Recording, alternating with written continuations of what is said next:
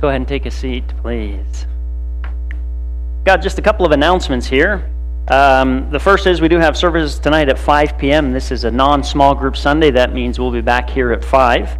Um, the other is with the youth rally coming up. Uh, that means two things. One, you may need to sacrifice a little bit of your elbow space next Sunday, and make sure you wear deodorant. Those are the things to keep in mind.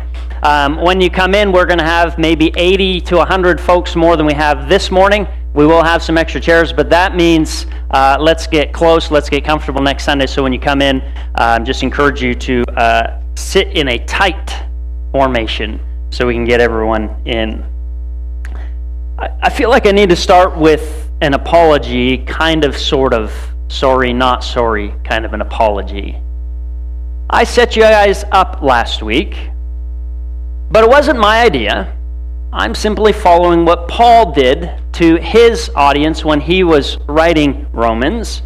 And so I feel bad, but I don't feel bad because I feel like I had to do what Paul was doing to, so that we could feel and experience a little bit of what Paul wanted his readers, specifically his Jewish readers, to feel and to experience. Last week we studied Romans chapter 1, verses 18 through 32, and that's the section where Paul addresses um, a bunch of things that are wrong with the theys and the thems. So he spends all his time pointing his fingers over there, getting a little bit irate about their behavior.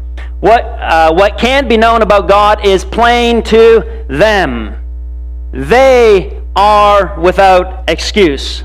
They became fools. They exchanged the glory of God, and God gave them up.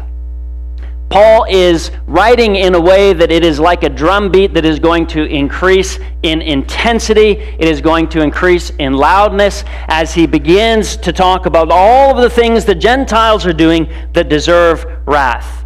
And it comes away with this sense that the problem in the world is those despicable Gentiles. I can imagine if Paul were preaching these words instead of writing these words that as he gets louder, those Jews in the audience get louder and louder with their amens and preach it and speak the truth. And maybe somebody stands up and maybe somebody applauds because they love it when the Gentiles get what is coming to them. And Paul, he goes louder and louder, and I can imagine someone saying, finally, a preacher who doesn't care about being politically correct just says what needs to be said. Imagine when Paul gets here and he says these words of the Gentiles. They were filled with every kind of wickedness, evil, covetousness, malice, full of envy, murder, strife, deceit, craftiness. They are gossips, slanderers, God haters, insolent, haughty, boastful, inventors of evil, rebellious towards parents, foolish, faithless, heartless, ruthless. They know God's decree and that those who practice such things deserve death, yet they not only do them but even applaud others to do them, and the drumbeat of they and them increases to its peak. And Paul stops and he takes a breath. And as he takes a breath, each of the Jews in the audience moves a little bit closer and says, Oh man, I hope we get more of this.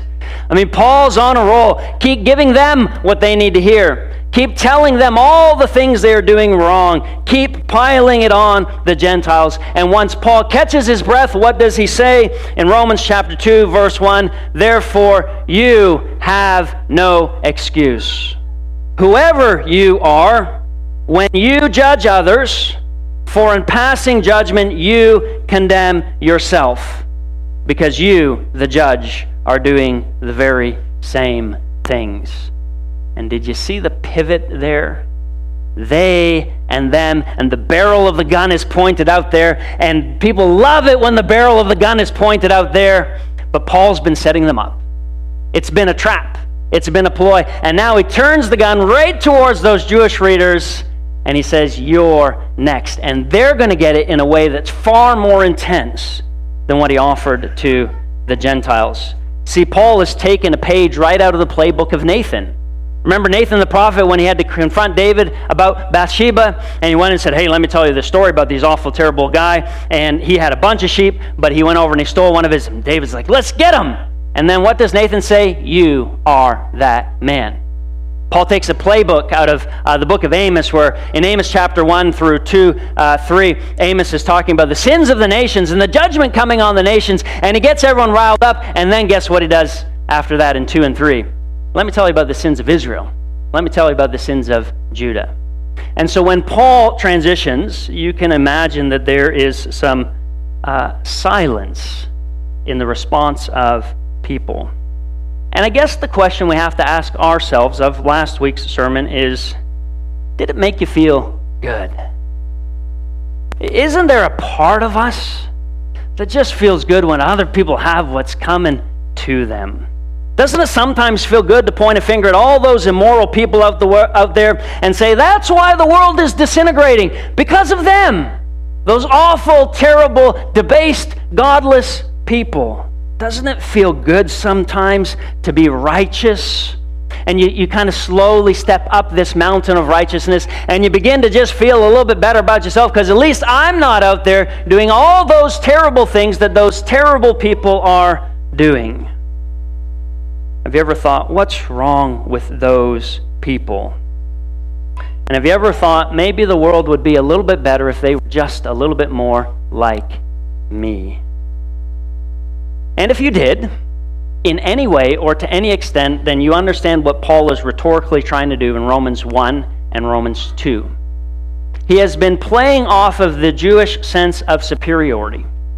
He's been setting them up to get them to say, Yeah, that's right. We, the righteous people, are dealing with those unrighteous people. And yet, Paul realizes there's some tension in this congregation in the relationship between the Jews and the Gentiles. And the Jews can't understand why the Gentiles just don't do what they say. Because they are the special people of God. And so when they say at the potluck, no more hot dogs, hot dogs are not allowed at the potluck, and some Gentiles say, yeah, but we should be able to bring potlucks, and the Jewish people are infuriated that they wouldn't just say, whatever you say goes because you're a Jewish person. And you know, when you have the heritage and you have the relationship and you have the privilege, and there's this tension because some people feel superior to others. Paul is going to teach us that a feeling of superiority when we look at others means we misunderstand the gospel. Specifically, when it comes to the wrath of God, if you feel like in any way you're standing up on a perch that's a little bit higher, or you're standing a few steps up on the mountain, Paul wants us to all realize where we deserve to be in light of the wrath of God. We deserve to be in the pit of mud. And it doesn't matter who we are, it doesn't matter our heritage, it doesn't matter our background. That's why Paul makes it very clear. In Romans chapter 120, he says that they, the Gentiles, are without excuse. And guess what? In 2 1, you, the Jews, are without excuse. The playing field is leveled when it comes to the wrath of God. And there's specifically two things that Paul confronts the Jewish readers about. First, he says, You are doing the very same things. Now, can you imagine a Jewish person in the audience saying, I'm not doing the very same things. I mean, Paul, you're talking about women who are trading unnatural relationships with women and men who are trading unnatural relationships with men, and you're going to say that I'm doing the same thing as them. I am not. And yet, what Paul has done is he has, he has disguised all of the ways that they have lived astray from God in a way that they were, so, they were so bloated about their own righteousness, they didn't even see some of the things Paul mentioned in 129 filled with every kind of wickedness, envy deceit, gossip, being haughty, and boastful. So if you are haughty about the fact that other people are trading unnatural relations, I can't believe people in the world are doing this, Paul says you are guilty of the same thing. Your own pride, your own haughtiness, your own superiority. And who has not ever envied someone? And who has not ever gossiped against someone? Paul's saying you're standing on this perch, but you have no perch to stand on because you are doing the very same things.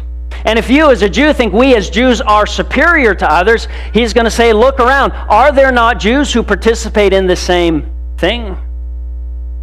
But the second problem, and this is the most glaring problem for them, is their judgment on others. When Paul talks about judgment, he's not talking about discerning between right and wrong. He is talking about condemning other people because of their behaviors. the Jewish audience here believes that they are self righteous enough to be able to say exactly what God will do to others because they stand in a superior position. And remember, the problem with the Gentiles was they exchanged the glory of God for their own glory. The Jews have done the exact same thing because who is the judge? God is. And whenever you flip that around and say, you know what, God, you don't even need a judge. I got it all taken care of right here. I've got the wisdom of God to judge. I've got the knowledge of God to judge. I've got the position of God to judge. God's going to say, you got to realize you're not God. And so these Jews who have been uh, applauding now get their own moment. When I think about the Jewish problem that Paul is addressing, it reminds me of a scene from Scarlet Letter. A woman named Hester Prynne is found to be with child, even though she's without husband. So they bring her into the town square and they're trying to get her to say the name of the man who is the father. Um, but Hester refuses to do so. And so several people have gotten up there, given them some self righteous speeches about how she needs to say who has done this. And eventually one of the speakers says, What about Reverend Dimmesdale? Reverend Dimmesdale, come up here and have a few words for this lady here. Reverend Dimmesdale says, I charge thee, speak out the name of thy fellow sinner. And of course, the irony is Reverend Dimmesdale himself is the father of the child. How easily we stand on perches when we're stuck in the mud. How easily we take a position of self righteousness when really there is no thing for us to stand on in terms of superiority. And so Paul says, of the Jews, they're going to share a very similar fate as the Gentiles. 2 5. But by your hard and impenitent hearts, you are storing up for yourselves on the day of wrath when God's righteous judgment will be revealed. Paul imagines his audience asking the question how could this be uh, that, that God would do this to us? And so his response is in chapter 2, verse 6 through 8. For he will repay according to each one's deeds. Those who by patiently doing good seek glory and honor in immortality, he will give eternal life. While those who are self seeking and who obey not the truth but wickedness, there will be wrath and fury. So Paul breaks up this into a very simple formula. Those who do good will receive as their reward eternal life, and those who do wickedness will receive wrath. And this is where everyone puts and they go, time out. They say, hang on, Paul is saying this? Doesn't this sound an awful lot like works righteousness? Paul saying good people who do good things get a good reward, and bad people who do bad things are going to get wrath. And they're saying this does not sound like Paul. But the key to realize here is that Paul is in this section talking about the wrath of God. How is it that people will be subject to the wrath of God is by their own wicked deeds. So we see Paul is, is introducing them to this theoretic or hypothetical situation. It's like if you go to, to work for a company and you ask what the pay is, and they say, We make widgets here, and every widget you make will give you $1. And so you say, So if I make 100 widgets a day, you're going to give me $100 a day? Absolutely. If I make a thousand widgets a day, you're going to give me a thousand dollars. They say absolutely, even though they know no one's ever made more than 150. It is true you get one dollar per widget, but it doesn't mean that they ever think you're going to attain that level. And so Paul is saying, remember, this is the way that it happens with the wrath of God. If you are good in a complete, perfect, whole sense, you will be rewarded with eternal life. Later, Paul is going to let us know, but that's not possible. That's not going to happen. But if by wickedness you'll get what you deserve, is the wickedness. And so, just keeping this within the conversation of the Jew Gentile relationship, Paul reminds us there will be anguish and distress for everyone who does evil, the Jew first, and also the Greek. The gospel, we were told, was salvation first for the Jew and then the Greek, and now judgment, we are told, is the very same thing. The Jews are going to be in the front of the line. And then in Romans 2:11 is one of the most important phrases in this section, for God shows no partiality. This means God doesn't judge on the basis of economic status or ethnicity or social class or any of those things. God simply looks at this person and his choices or her choices and the decisions that she has made. Your sins alone will lead to God's righteous, fair judgment. But why does it matter if God is impartial? If you were a part of a legal system that you felt like was not partial, I think you'd take that uh, to heart and you'd be deeply concerned.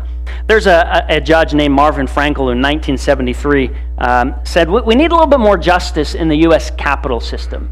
He, he used the example, first of all, of uh, federal bank robbery. He said, Federal bank robbery is a judge, he can sentence someone up to 25 years, which means somebody can get a sentence of zero to 25 years. And he said, that's a huge span. It is not fair if one person is judged a one day sentence and someone else is judged 25 years for the same thing. He said, isn't there a way we could find more fairness here? He talked about in that article two specific examples. Uh, one was two men who had uh, cashed counterfeit checks. The one man cast a check for 58.40, the other for 35.20. Neither had a criminal record, and Frankel says we would assume their convictions would be the same, but one man was sentenced to 15 years and the other to 30 days. We say, oh, that sounds fair to me. Is that justice, fairness, equity? He talked about a case of embezzlement where two men were convicted of crimes. One was sentenced to 17, 117 days, and the other was sentenced to 20 years. So, what do you think? Does it matter if God's partial or impartial to you? I think absolutely, because if you look over and you got 20 years and that guy got 717 days, you might think something's not fair here. God's impartiality is that he treats all people, when it comes to justice, in the exact same way. And Paul is, has a very important implication of this because God is not partial. Paul wants to be sure that we are not partial to others. So I want to just look at a few cases in Scripture where we see this used word about partiality being used. Um, we'll go to Acts chapter 10, verse 34. Peter is there. Remember, he sees the food coming down and says, Hey, I'm not going to eat that food. Um, and then God tells him to eat it, and then God's going to send him on to Cornelius. And Peter says in Acts 10 34, I truly understand that God shows no partiality. Which this is not a, just a revelation about God, but it's a revelation about his own calling and mission, right? Because what's he supposed to do now? I need to go take the gospel to the Gentiles because God does not show partiality. In the book of Ephesians, when Paul is addressing masters and slaves, he says in Ephesians 6 9, Stop threatening them. This is masters to slaves. For you know that, both of you have the same God, who is, uh, sorry, same master in heaven, and with him there is no partiality. So why aren't masters supposed to mistreat their slaves? Because God doesn't show partiality. Therefore, you should not show partiality between masters and slaves. Next example comes in the context of, of finances. Uh, James asked the question My brothers and sisters, do you, with your acts of favoritism, the same word as piety here, or with partiality, do you, with your acts of partiality, really believe in our glorious Lord Jesus Christ? In other words, saying, if you're being partial to certain people on the basis of wealth, it almost makes me believe that you don't even believe in Jesus, because Jesus is impartial. To make sure we see this clearly, look at verse 9. But if you show partiality, you commit sin and are convicted by the law as transgressors. God does not show partiality, so we must not show partiality. Have you ever treated someone differently on the basis of the job they have? Whether it's in your workplace, in church, in your neighborhood, and you find out, oh, okay, yeah, you're a, you're, you're a plumber. Okay, good, nice to meet you. Oh, you're a CEO? Oh, now all of a sudden I'm going to treat you better. We treat others with partiality all the time. You ever treat people differently because of where they live, kind of income they have, color of their skin? Any and all those things, Paul is saying, if God does not show partiality, we cannot show partiality to others, which has been fundamentally the problem in Rome. They are showing partiality, Jews and Gentiles alike. So every time we start moving up this mountain of our own morality, we need to be careful. Anytime we start to think we are fundamentally better than someone else, we need to be careful. Because the fact of the matter is, when it comes to the wrath of God, there is not one that stands head and shoulders above another. In fact, we're not even on flat ground. We're crawling around in the mud, pleading with a God because we know we get what we deserve. Then in Romans 2 12 through 3 8, Paul's going to essentially deal with some of the yes but objections. Essentially, some of the Jews are going to say, but we have the covenant, we have the law, we have circumcision. Surely these act as a buffer. That the God's wrath will not touch us because these are protective shields that will keep God's wrath from us. And Paul will deal with their concerns. Regarding the law, Paul will say in 2:13, "For it is not the hearers of the law who are righteous in God's sight, but the doers of the law who are justified. Should sound an awful lot like what we're looking at James this morning. He's saying, having the law does you no good. Only doing the law does you any good. And then to show that Paul is not just against Gentiles, notice what he says in chapter 2, verses 14 through 15. He says this to shame the Jews that there are some Gentiles who don't even have the law who act more righteously than you act. Have you ever noticed that? Some of these awful, terrible people out there that you're like, oh, man, these people in the world. And then you see them show kindness to others, show love to others. And the point of that is to shame us and say, we have the Word of God and yet we're not even fully consistent with being the kind of people God calls us to be. Or regarding circumcision, Romans 2 5 through 29, Romans 2 25. Circumcision is indeed of value if what? If you obey the law. But if you break the law, your circumcision has become uncircumcision. So, in a very similar way, having circumcision in and of itself is not valuable unless one does the law and one does the law. Again, this is the theoretic man who does the law to perfection. And then chapter 3, Paul will address this concern. Yeah, but, but if, if, if the Jews suffer from the judgment of God, doesn't that mean that God's unrighteous? And Paul will say, no, God is righteous when he pours out his wrath on people who deserve it. Paul wants his Jewish and Gentile readers to agree. If he were to ask who deserves the wrath of God, everyone in the church should raise their hands. And if that happens at the end of this section of Paul, Paul will know he has accomplished what he hoped to accomplish. But I want us to think about our context here.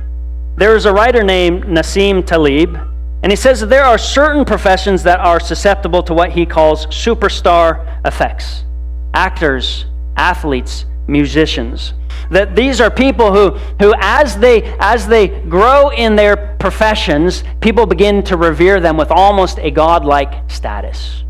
They become superstars. And not just in their own field we allow them to speak, but we allow them to speak in any sort of field because we believe that in some way they are superior. And not only do we believe somehow they are superior, they begin to believe they themselves are better than others. I read just this week about a well known actress who was on a flight and uh, the flight attendant said, Can I get you something to drink? And she leans over to her assistant and says, Would you please tell him I would like a Diet Coke? She's so good she can't even talk to a flight attendant. The superiority that people experience. And as Christians, we want to avoid being that type of Christians. That somehow we are better fundamentally than everyone. Because what we do know is what? Fundamentally, we are not better than anyone else. Fundamentally, we deserve the wrath of God. But Taleb says that then there are professions where there is an absence of the superstar effect. Professions like plumbers and fast food workers and taxi cab drivers. I mean, how many, how many people walk around and idolize people in those professions? They keep people grounded and humble. And I guess the question is when Paul is talking about the Christian community, what should we be like? Superstars? Actors? Or should we be like the salt of the earth? People. And clearly, we realize there is not a superstar among us, that there's nothing that makes us any better than anyone. Your spiritual background, your, your experience in the Christian faith, your maleness, your femaleness, the color of your skin, the amount of money that you make, all those gain us nothing. We remain under the wrath of God. I think this mindset is illustrated by G.K. Chesterton. He was a writer, a philosopher, a theologian, became a very public figure in England. Uh, every year he would have about 40 uh, radio sessions on the BBC and was one of the most prominently known um, figures at the time.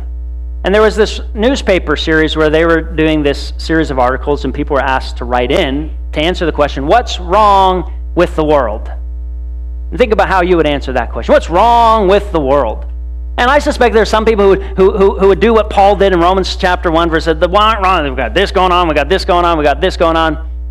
And here's what G.K. Chesterton wrote in as his response Dear Sir, regarding your article, What's Wrong with the World, I am yours truly. Doesn't that sound like Paul's trying to get us to realize here? And maybe I think we'd all do well to remember what John Newton, who wrote Amazing Grace, said late in his life. Although my memory is fading, I remember two things very clearly. I know that I am a great sinner and that Christ is a great Savior. If we remember that, we will be the kinds of people who realize what differentiates me from someone else doing all sorts of immoral things has nothing to do with me, but simply it is a gift, a gracious gift by a gracious Savior. May the Lord bless you and keep you.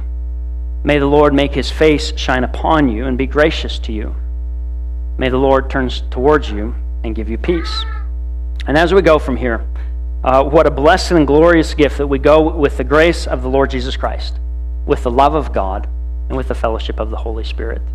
Um, we're going to be standing to sing a song in just a moment. If you want to respond in any way, just invite you to come to the back while we stand and sing this next song together.